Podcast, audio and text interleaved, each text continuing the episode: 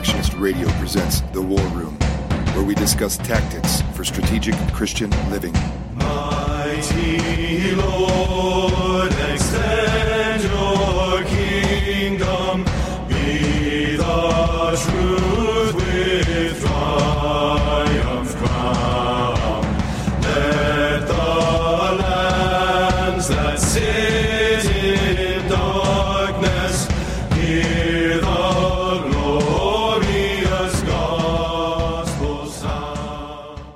afternoon. Welcome to the War Room. This is Bill Evans, your host. I'm here in Swannanoa, North Carolina, near Black Mountain, Montreat, uh, outside of Asheville, North Carolina. Beautiful Blue Ridge Mountains with uh, my friend and brother uh, and proprietor of Moments Coffee Shop and Tasty Eatery, Joseph Foreman. Joseph, welcome to the War Room again. Well, thank you. It's good to be here again. As is typical of, of our modus operandi, our conversations are organic. We're not. They're not. This is unscripted reality podcasting. J- Joseph, uh, for those who don't aren't aware, was um, one of the founders of Operation Rescue and also one of the co-founders of Mission uh, Missionaries to the Preborn with our good brother Matt Trewhella. We were talking earlier about the way the the body of Christ functions in in, in engaging the enemies of God. Today versus and we were we were likening we were drawing analogies from since this is the war room about how war used to be fought and armies amassing large bodies of troops in close quarters and with certain types of weapons and how warfare has evolved uh, into modern day asymmetrical warfare, where technology plays a much larger role. Today, a small squad of men can literally wield as much firepower as regiments in the past, and um, so we were we were just kind of leveraging off of that. Mess everything up. No, I, I can edit any of that stuff out, uh, and sometimes I don't just for fun. Yeah. I edit out my uhs. I'm not a very good pub, I'm not a very good public speaker. I do a lot of uh as I'm thinking, and so I edit those out so I sound smarter. but uh, other than that, no, I By the way, don't. that really helps too. I don't edit out anything my guests say because I'm trying to level the playing field. But um, That's what they do for all these big preachers on radio preachers. They've cleaned all that stuff. They, oh, listen, they, I, I've they have I, technicians that go I, I didn't take me very long to learn that the key to excellence in podcasting is editing. editing. Mhm. You can get people to say anything you want them to say if you've got the edit button. Since God, the Holy Spirit, can grant repentance to whoever He pleases, is the fact that we don't function with greater cooperation, with a greater sense of purpose and unity and spirit of peace. What is God communicating to us? Is that that is, that in and of itself is a judgment. It seems to me. I mean, when the body of Christ uh, breaks down and, and, and, ceases to function according to the word and the will of God, it, just like in Israel, I mean, that was a judgment. Disobedience is its own judgment, in a sense. You have been um, been in the battle since early early '80s, and uh, you're Dane. So nobody can say that you're hate the church. My instincts would be to to be very sympathetic with the the freedom a person has, like uh, abolish human abortion group. They have a tremendous freedom because they aren't bogged down with the day to day stuff that that keeping a church running involves. And so they can say and do things that, that they're much freer to do. Your average pastor knows that if he opens his mouth on certain topics, it's he may as well just hand in his resignation. And I'm not saying that's good or bad. I'm just saying that's that's why people gravitate towards solid groups. You know, uh, groups with structure, with constitutions, with polities, with procedures, with um, um, you know, if you will, all the Presbyterians really are is proto United States constitutionalists. It's, it's the same spirit at work. I don't think we could have had the United States Constitution apart from what the Presbyterians developed in the centuries, two centuries before. At the same time, after 2,000 years of church history, we're still dealing with the same old, same old. I mean, if the Puritans and Presbyterians were so great, what happened to all the ground we gained? In other words, if that was the end of it, if if if, if in 1640 we could have said, uh, "Thus far and no further, we have arrived. Soul, take thy ease. Tear down your own barns, and build your new," you know, we would the whole world would still be Presbyterian and Reformed. Well, and to be fair to the to pastors, I thought I was being fair to pastors. I'm saying it's a. they you know pastors are busy people. If they're doing if they're doing the job of shepherding the people in their care correctly, I mean they marry, bury, baptize, and they're preparing sermons, and, and so they're they're busy, and they have families that they have to to raise, children they have to teach. So I wouldn't I don't presume to know what the weekly schedule of events looks like for a, a, pastor. You would. You could speak to this. How many things do you have to do, or different types of things do you have to do in a given work day? Uh, the one thing, from having been around at least Presbyterian circles to, to, some degree or another over a period of, of three decades, the one thing it was never and, I've spoken with this with Brian about this with Brian Abshire. We both came out of a military background. We both came out of a parachurch background with a navigator, or something like that, where everything. And, and looking back at it, I don't think the navigators really understand discipleship because they don't understand the Great Commission. Because they don't understand the Great Commission to include dominion and a cultural mandate and discipling making disciples of nations. They they they perceive it the, the, their role, their job is to make disciples from the nations. You know, people of every tongue, tribe, and people, but not of discipling nations and changing institutions and taking every thought captive any further than it, it affects the individual. But I didn't see even in the in the body of Christ where I was dealing with, you know, Presbyterian and Reformed trained seminary trained men it seemed to be a lot of church and not much disciple making. Or at least if disciples were being made, it wasn't overt.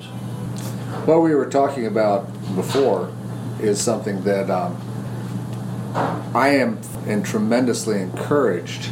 Um, at first, I was I was fairly put off by AHA. Just it just struck me here are some rude people. What is making them tick? what I, I really got to see was their heart, the heart of these people, um, and, and also just the false accusation against them. Even where I might even agree with the accuser. Well, you don't have to be that harsh, or you don't have to be this or that. I, I would still kept coming back to who do I think, if I was a baby in the womb, would I say, there goes, just to take somebody from my generation, there goes Charles Stanley, you know, by golly, that's a great preacher. Or would I, in the womb, say, there goes somebody who's trying to save my life? Whose side would I be on? And when you look at people who are taking offense at the obvious fact that abortion is still being carried out with impunity among us and within the church, and and they're taking offense that somebody's telling them that they're falling short in this area, I I've got to be on the side of the person, however imperfect, who is just calling it to the church's attention. Um, totally on that side. And the intriguing thing to me, the more I watch him, let me tell you what a pastor is is has to deal with. He's got to keep this program going and that program going, and he's got to preach in a way that doesn't just just for starters doesn't offend about a a hundred people who come at it from a completely different perspective. And he's got to have it make sense to Granny Smith and just right. He, he's got to do all that. Um, with with that task in his hands, um, he's ex- to run into people who actually believe something so deeply they don't care if you hate them, and they don't care if you curse at them, and they don't care if you hit them he doesn't have people like that in his church. It's like I would say your average pastor can't believe a person like that exists at all as a Christian because they've never run into that sort of a Christian. When an AHA person comes along, they're talking to pastors at the Shepherds Conference, for instance.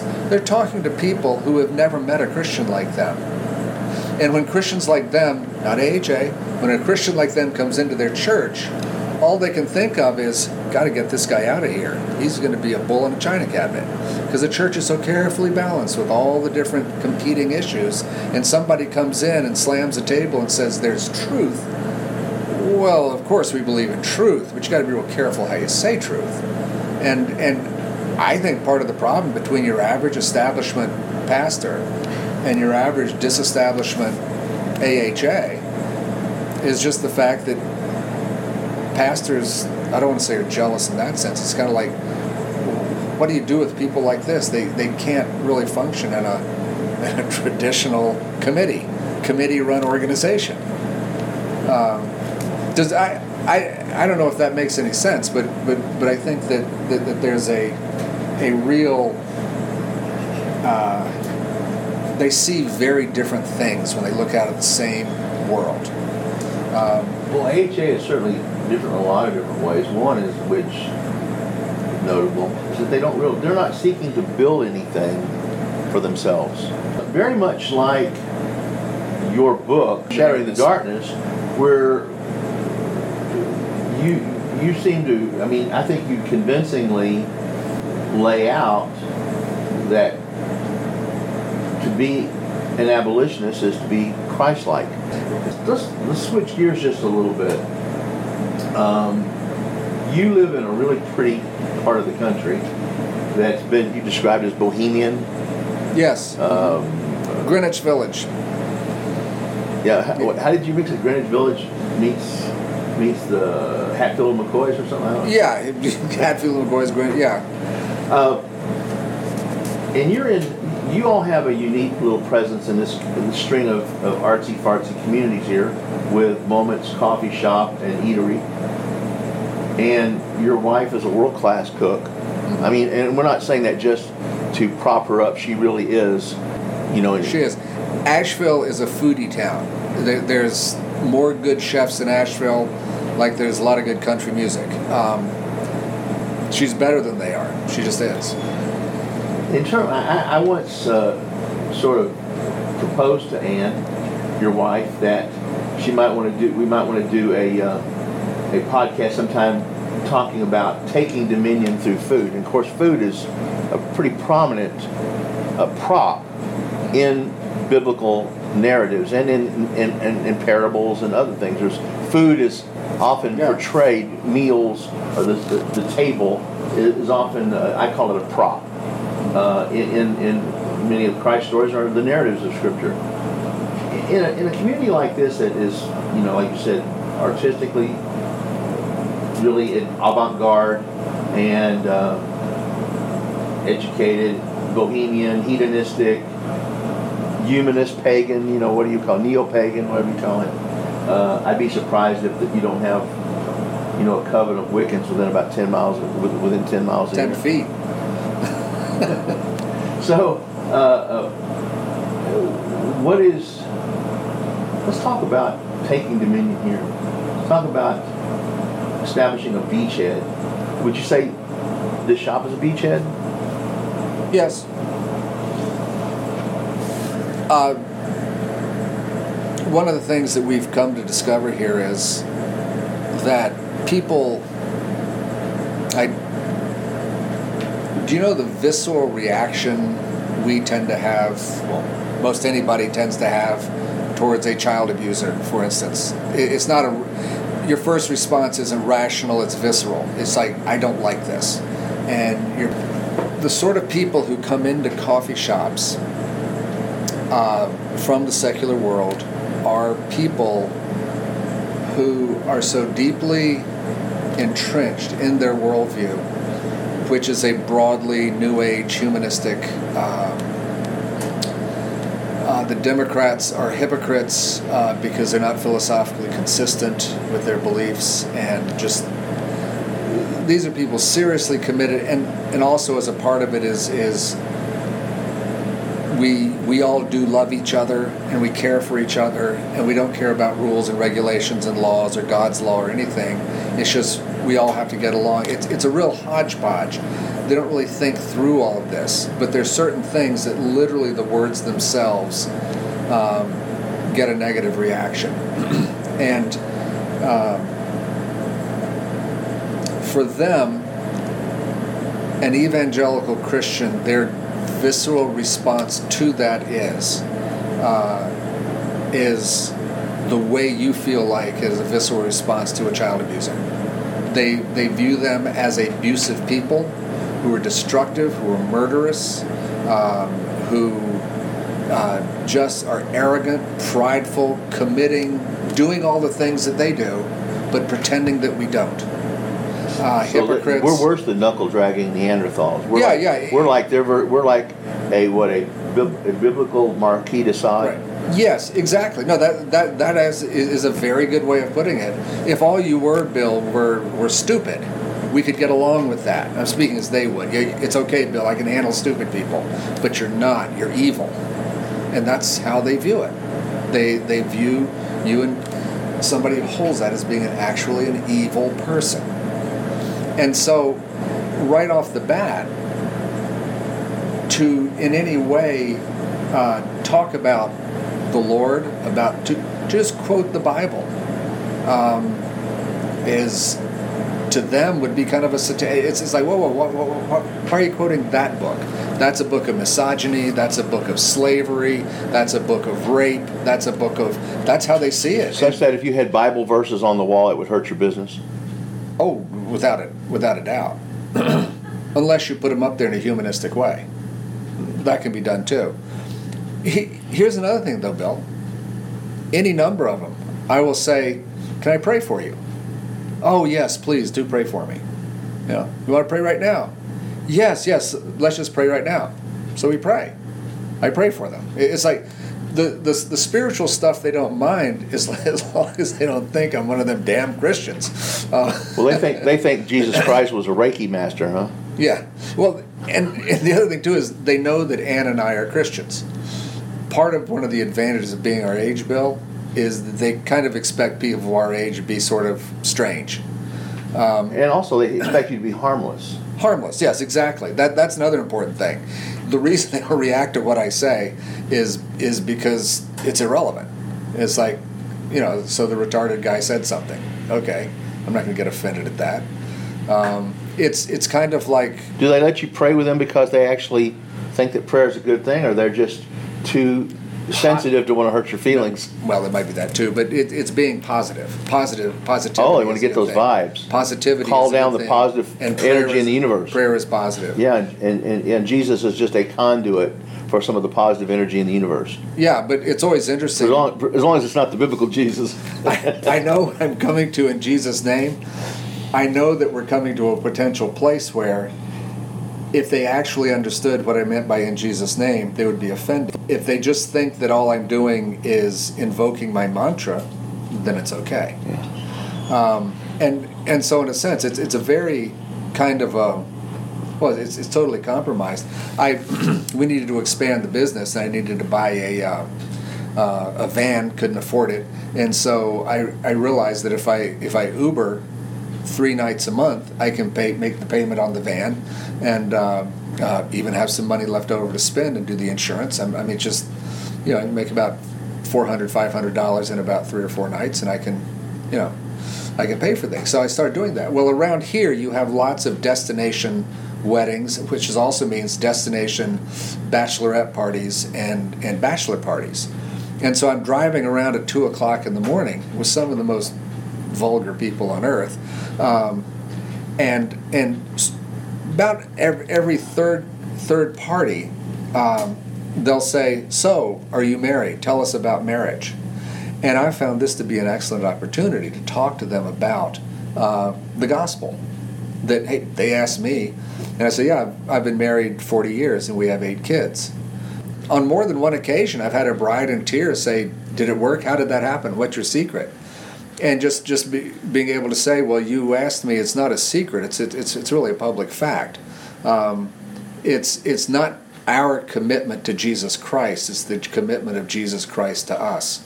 When there is somebody who is backing you and your husband up 100%, it makes the inevitable problems you're going to face a context in which there's a person who cares more than you do. but to me, I've always seen stuff like that. This started back with with the whole Operation Rescue. It was just my heart always went out to the pro aborts and the pro death and the death squirts and all of them, uh, because I felt like I felt like Jesus must have felt like when he saw the uh, rich young ruler and some of these other people. They they have a zeal. They they care and the way I was describing the local church as being I don't know. I, I'm just desperate to see people who actually care.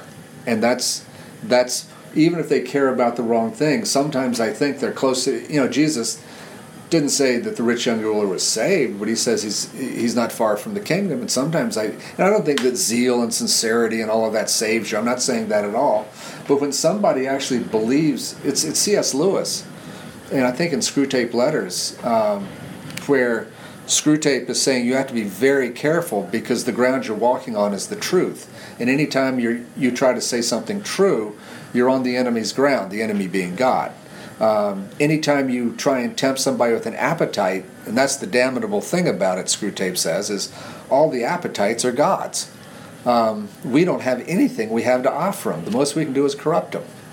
And uh, so, so when I see people who are are worked up enough to be screaming at me or upset with me. It's like I, I feel like they're somebody God can do something with. Uh, when I see people just sitting in the pew Sunday after Sunday wondering how they're going to make it through another week, I always wonder can even God do something with them? It's the people in AHA. I just think here are people who really believe, they really care. They don't even have to be converted. You know what I mean? It's like it's it's it's not like wow, what could God do with them? It's like what is God doing with them? Take a look at it. These are people, and sometimes I've said the curse of AHA, it's a movement of leaders with no followers. Um, you know, people say, well, how, how do they do all that? Well, they're a movement of, they're, they're leaders. Um, they really probably couldn't do it. If, if you made them all get together in the same room and pass some bylaws, it'd probably be the end of what, everything they're trying to do. Um, because that's not what they do. They, they go make things happen.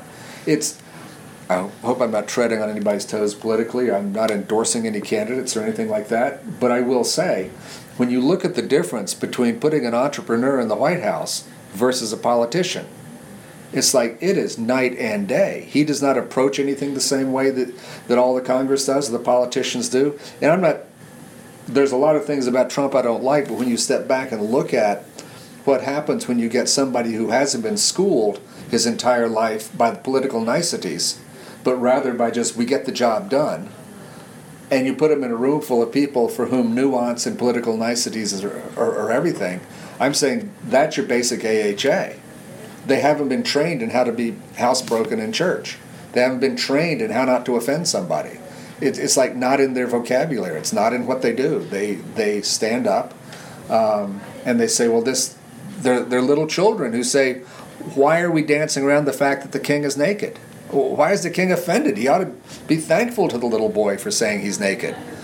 Uh, now he has a chance to put on some clothes. Um, and, and also, you can't help.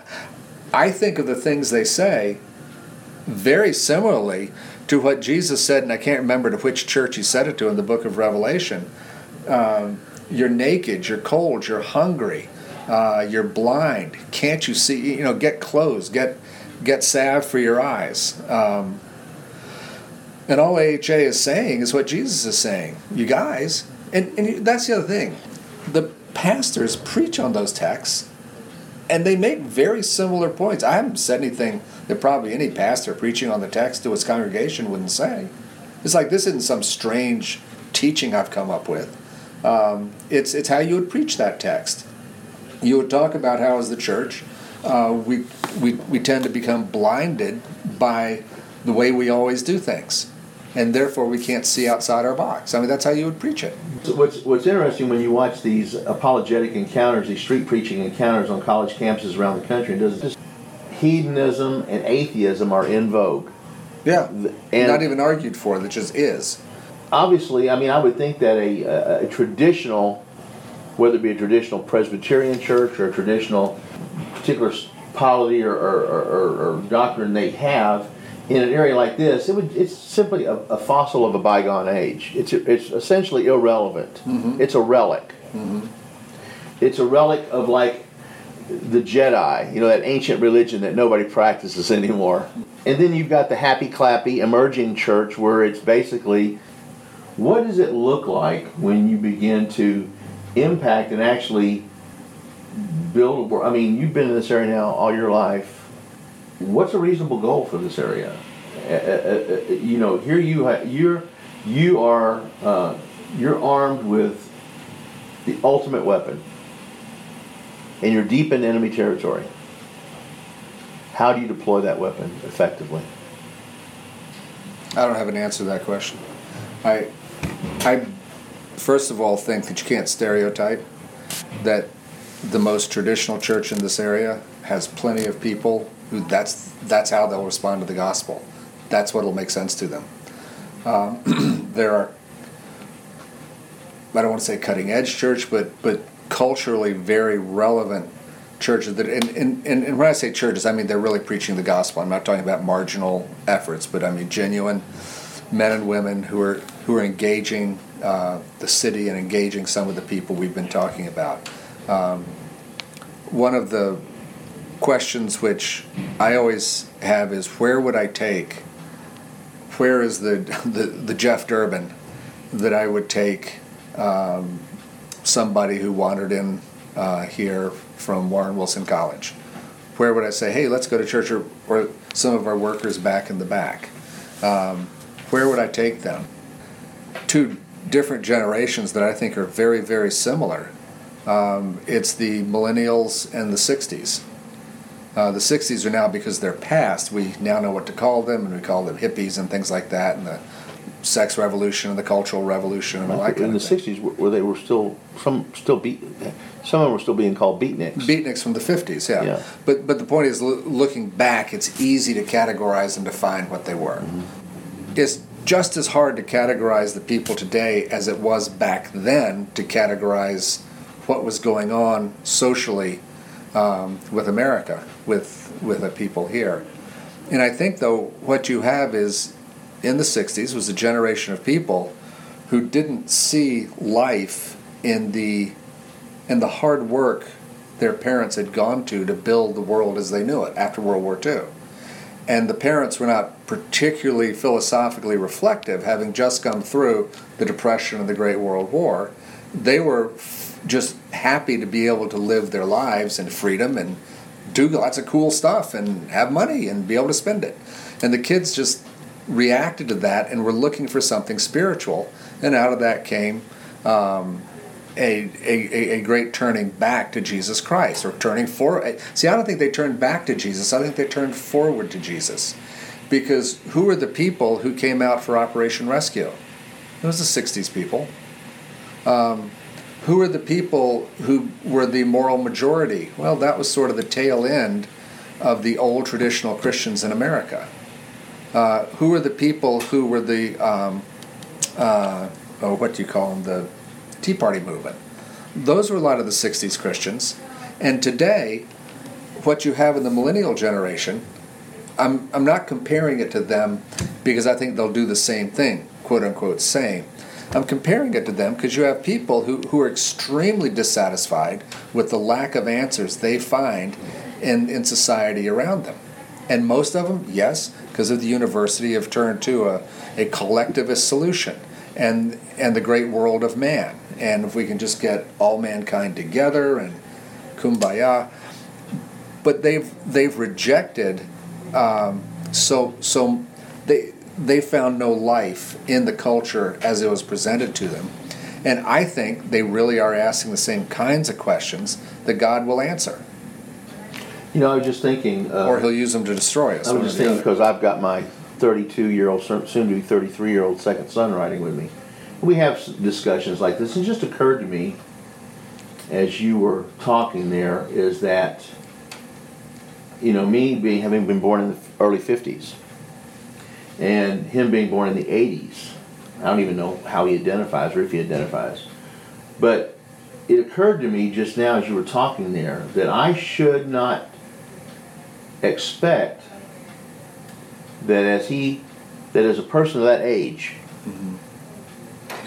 comes to faith in Christ, given his the, the experience that he's had, the, the forces that he's been exposed to, it's probably wrong-headed for me to expect the outworking of his faith to look like the outworking of my faith. I would agree with that. It's the same faith, uh, but it's going to look entirely different. I'm thinking of in terms of, so and again, we always tend to either t- touchstone, touch back on this question of ecclesiology and the uh, form following function, and, and thinking, well, these people are uh, are almost by nature suspicious of authority because they're they're in the internet age and they've learned that of, of the military industrial complex and how even further it goes beyond that. And is there such a thing as a disestablishment reconstructionist? A person who thinks the way forward is not in investing more resources into the existing institutions but tearing them down completely Let me tell you, I, that's what I forgot earlier. That what, what you just raised just now is what back when I said I forgot what I was going to say. The um, historically, what AHA is trying to do would fall apart very quickly. And so all of us older, seasoned people who know how the world works and have run our churches and been a part one of the reasons you have the church paradigm as it is, just the traditional, not I mean traditional and old fogey, I just mean, you know, you have your, it's run by committees, you have your polity and all this, your ducks in a row, and you may be like a Baptist or a Catholic or a Presbyterian, but, but the point is, it's an institutional church and it has its things that keeps it going. The reason you do it that way is because it's impossible to adequately keep touch with people in any other environment. Why is the local church so critically important? Because if if you don't spend some time together in the same room, um, you're not going to be able to sufficiently bond with each other. It's it's like the husband and wife who never see each other. You know, it's like how can they build their relationship? Togetherness is structured by an organization which is identified as all the things that are in an organization. You have your statement of purpose, your committee, your how you discipline in it, all that. It's a group.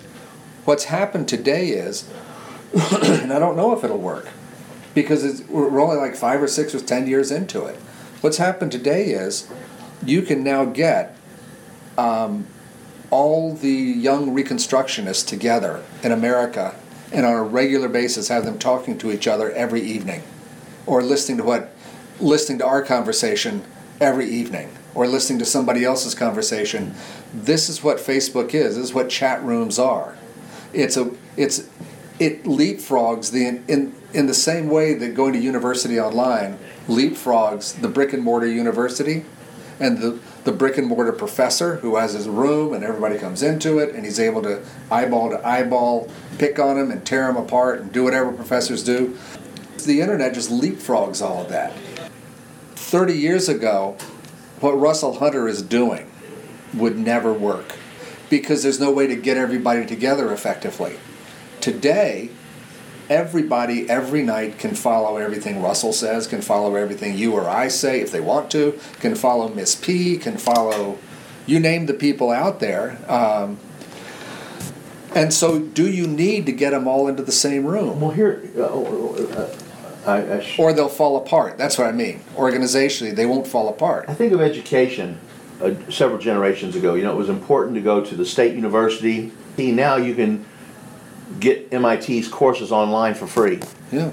So it's not necessary to submit yourself to the constraints or the parameters or the rules of these old line institutions when really what you're after is the information. You're not after the experience or the degree or the the, the, the letter jacket or the chicks. It, it, it, it seems to it, it seems to me that part of the in, in, times past, and maybe this is still true. Maybe this is something we can talk about. Are we are we are we seeing the end of an era and the beginning of another era in, terms of ecclesiology, where the church, one of its unspoken primary roles as quote unquote a pillar of society was to provide continuity. The needs for that are not being met now in the same way. The only place I disagree is the universalizing of it.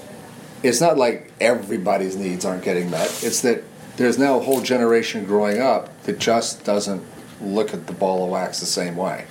They see something different. Do the tools exist now to be able to have a far more decentralized, in the same way that in business, you don't have to go into the office for many businesses. You can telecommute, as, as, as they say.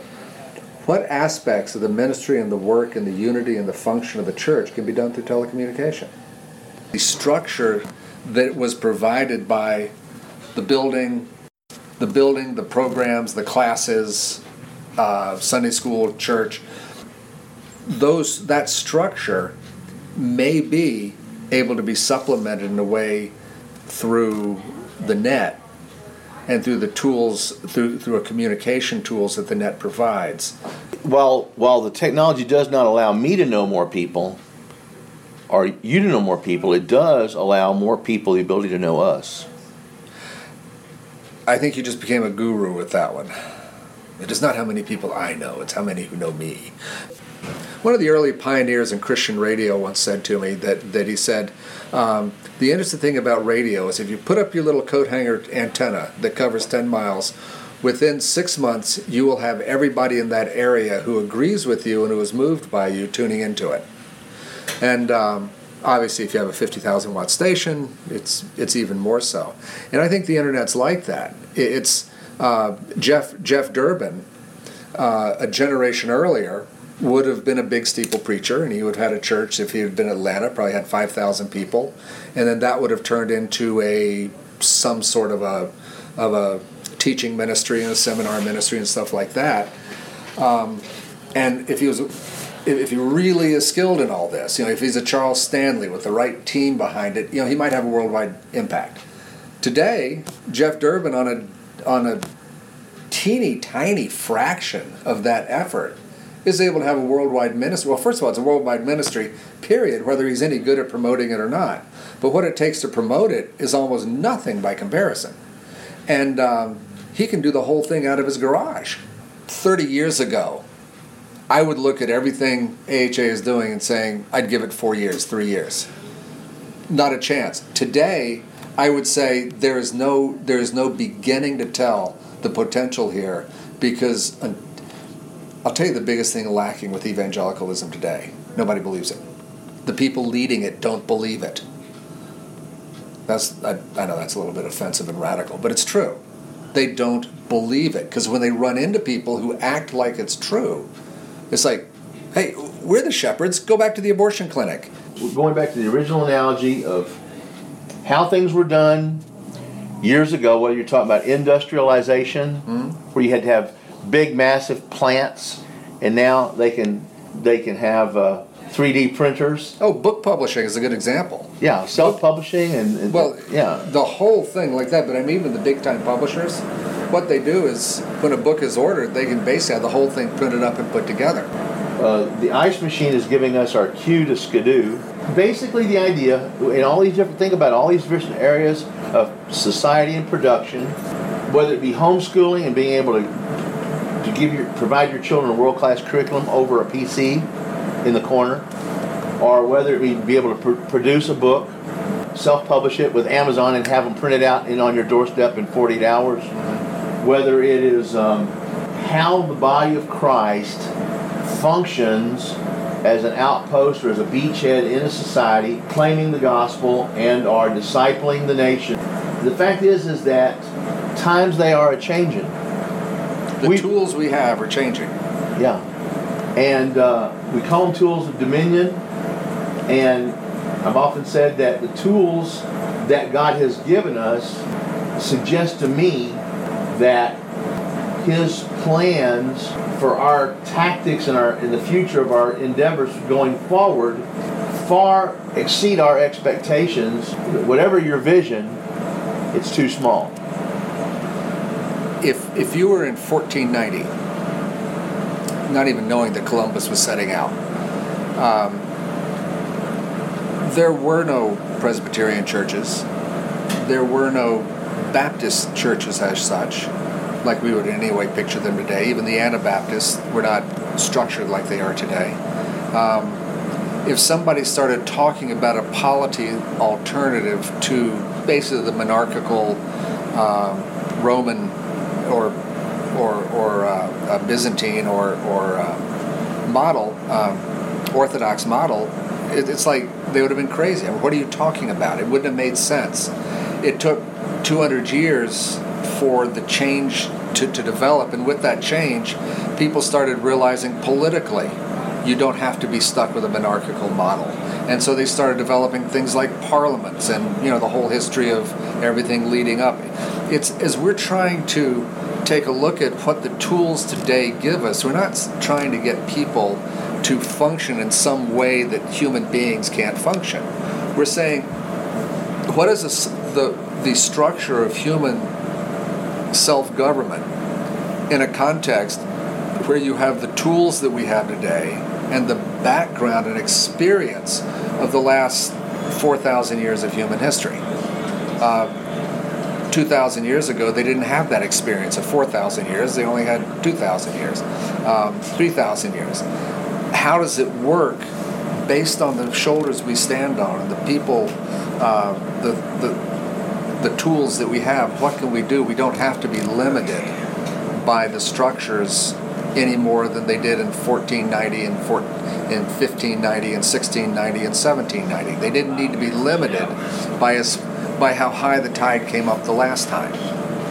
Um, and that's why I'm I'm very in, that's why I'm very open to the people who say, well, what if we did it this way?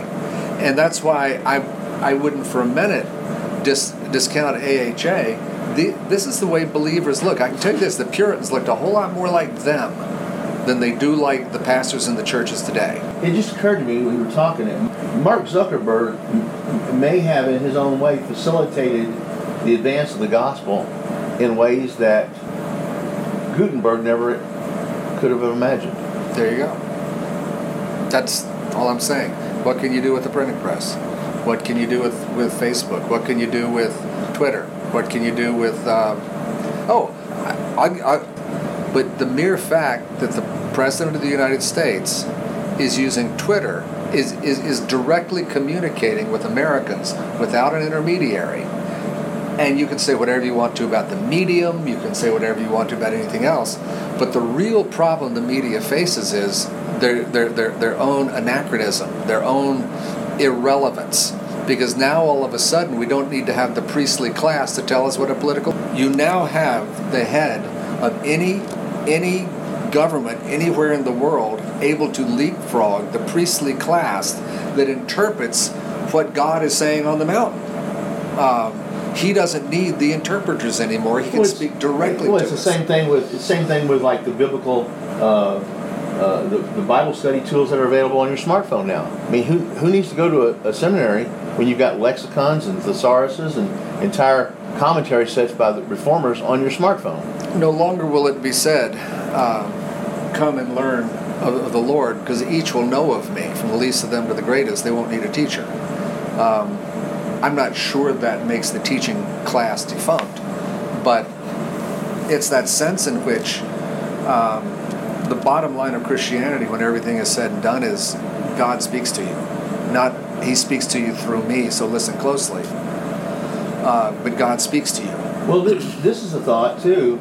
Is that when a lot of young hipster millennials they come, to, they let's say they find themselves in a Reformed Baptist church, or uh, like like Apologia, or uh, that's that's unapologetically no play on words intended. Uh, Reconstructionist, I mean he's post millennial, theonomic, Calvinist, uh, good preacher, or Presbyterian. That sort of the thing to do to identify yourself is to grow big, thick, old school beards, so you look like R.L. Dabney or, or, or, or, or J.C. Ryle, and, and drink craft beer and have and wear T-shirts with pictures of John Calvin. Think instead of why, why are they? And that is sort of a throwback. It's like okay, now that you now that you've come to this, you got to go back 400 years to so that you know to get your bearings. The question I'm wondering is is that who are the next Calvins? Because we're not done reforming. No. and we ne- and we won't be.